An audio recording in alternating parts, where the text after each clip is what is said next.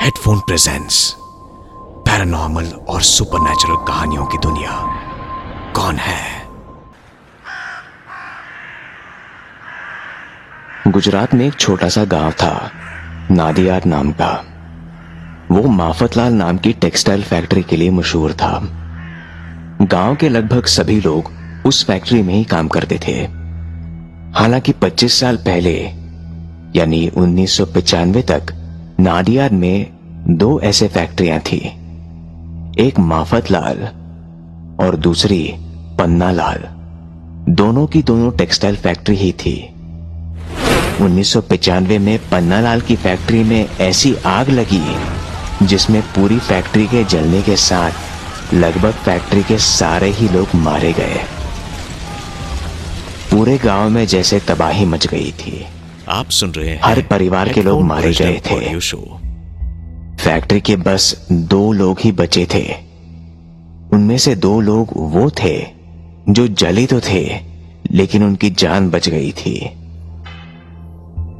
और एक थे फैक्ट्री के वॉचमैन शंभू काका। शंभू काका पंद्रह साल से उस फैक्ट्री के वॉचमैन थे और संपत लाल के भी खास थे। बेचारे शंभू काका का भी इस आग में दाया हाथ जल गया था। शंभू काका की गाँव में काफ़ी इज़्ज़त थी। इस हादसे के बाद शंभू काका ने गाँव के परिवारों की मदद करी थी।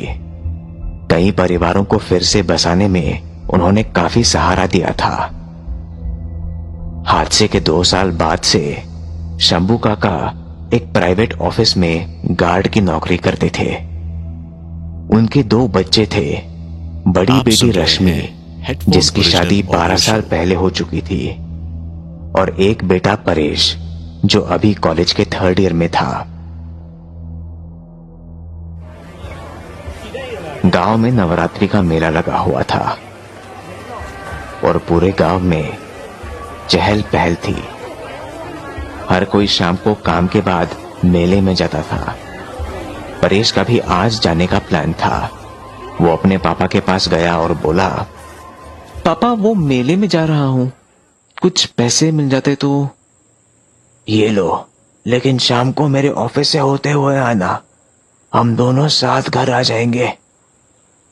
शाम को मेले में जाने के बाद परेश इतना मस्त हो गया कि भूल ही गया कि उसके पापा उसका इंतज़ार भी कर रहे थे। लगभग साढ़े ग्यारह बजे वो मेले से निकलकर अपने पापा के ऑफ़िस की तरफ़ बढ़ने लगा।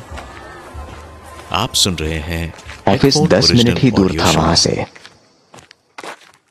वो ऑफ़िस पहुँचा और देखा कि पापा उसका बाहर ही इंतज़ार कर रहे थे। दोनों एक साथ घर की ओर चल पड़े। रात काफ़ी हो चुकी थी और बारह बजने वाले थे। दोनों पैदल ही चले जा रहे थे। हाँ जल्दी चलना। बारह बजे से पहले घर पहुँच जाए। मम्मी तुम्हारी घर में अकेली है। उनके घर को जो रोड जाती थी, वो वैसे तो सुनसान रहती थी, पर आजकल नवरात्रि और मेले की वजह से वो थोड़ी भरी हुई थी और काफ़ी गाड़ियाँ भी थी। बीच वाले रास्ते से चले। जल्दी पहुँच जाएँगे। यहाँ से तो काफ़ी टाइम लगेगा।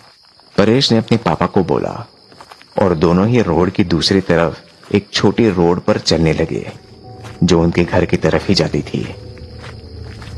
ये रोड कब्रिस्तान के बीच से ही गुजरती थी। आप सुन रहे हैं जैसे ही दोनों कब्रिस्तान में घुसे उनको लगा जैसे वो किसी गर्म जगह से सर्दी के मौसम में आ गए हैं। वहाँ काफ़ी ठंड थी। हल्का कोहरा भी छाया हुआ था और आसमान में पूरा सफ़ेद चाँद दिखाई दे रहा था। दो तीन कदम चलने के बाद ही उन्हें लगा कि जैसे उनके पीछे कोई आ रहा है। दोनों ने पलटकर देखा तो कोई नहीं था। वहाँ जैसे एक अजीब सी हवा चल रही थी। वो दोनों ही थोड़ा घबरा तो रहे थे, पर एक दूसरे से कुछ नहीं कह रहे थे। शंभू काका चलते हुए उन सभी लोगों की कब्र देख रहे थे जिन्हें वो इतने सालों पहले जानते थे और जिनकी उन हादसे में मौत हो गई सुन थी। रहे हैं हेडफोन ओरिजिनल अचानक एक हल्की सी आवाज़ आई।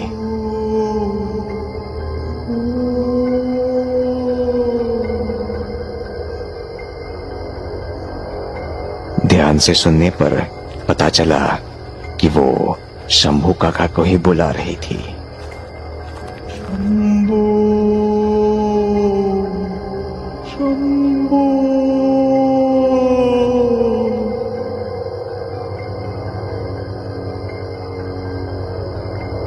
वो दोनों पलटे और इधर उधर भी देखा तो कोई नहीं था। तभी वहाँ एकदम जैसे कई सारे जुगनू घूमने लगे। ऐसा लग रहा था जैसे हवा पर लाइट लटकी हुई हो। उन दोनों ने वहाँ से भागने की कोशिश की लेकिन उनके पैर ज़मीन में दो फीट धस चुके थे। और वो हिल भी नहीं पा रहे थे। ध्यान से देखा तो वो जुगनों की छोटी छोटी लाइट नहीं थी, लेकिन आग के गोले थे। और वो हर कब्र के ऊपर लटक रही थी। वो आग के छोटे छोटे गोले करीब छह सात फुट के हो गए थे। और सब मिलकर अब एक शरीर का रूप ले लिया। उस जलती आग में वो सारे चेहरे दिख रहे थे, जो उस फैक्ट्री की आग में जल गए थे। परेश और उसके पापा शंभू दोनों को चारों तरफ़ से जैसे सैकड़ों जलती शरीरों ने घेर लिया था। तभी शंभू काका के गाल पर एक ज़ोर का किसी ने आग से तमाचा मारा। शंभू काका अब ज़मीन पर गिर चुके थे। हैं और उनके चेहरे के एक तरफ़ की खाल पूरी निकल चुकी थी। परेश ये देखकर और ज़्यादा डर गया। कौन हो तुम? पापा, को छोड़ दो प्लीज़ उन्होंने कुछ नहीं किया है। क्या, क्या, क्या चाहिए तुम्हें? कुछ पंद्रह बीस जलते हुए शरीरों ने शंभू को चारों तरफ़ से घेर लिया और उसके दूसरे गाल में भी एक हाथ मारा। बताया नहीं तूने। बता अपने बच्चे को। ये बोलते हुए उन्होंने शंभू को हवा में 20-25 फुट उठा दिया। दर्द में शंभू काका चिल्लाए हाँ। मैं मानता हूँ। मैंने ही आग लगाई। मैंने ही आग लगाई थी। और मैं क्या करता? रश्मि की शादी करवानी थी। तो सेठ माफत लाल के कहने पर वो ये बोल ही रहा था कि तभी एक आग का गोला आया और उनका एक हाथ पूरा तोड़ दिया। वो अभी भी हवा में लटके हुए थे। परेश इतना ज़्यादा डर गया था कि वो बस बेजान होकर ये सब देख रहा था। वो इस बात से चौंक गया था कि जिस आग से इस गाँव में बर्बादी छा गई थी, वो उसके पापा ने ही लगाई थी। वो ये सोच ही रहा था कि तभी एक आग का गोला उसके पापा के मुँह में घुस गया। और उनके पूरे शरीर को जला दिया।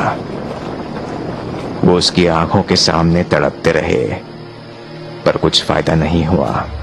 कुछ देर बाद उसके पापा का जला हुआ शरीर वहीं पड़ा हुआ था। आप सुन रहे हैं हेडफोन ओरिजिनल ऑडियो शो अगले दिन लोगों ने इस घटना के बारे में परेश को पूछने की कोशिश की लेकिन परेश कुछ बोल या सुन नहीं सकता था।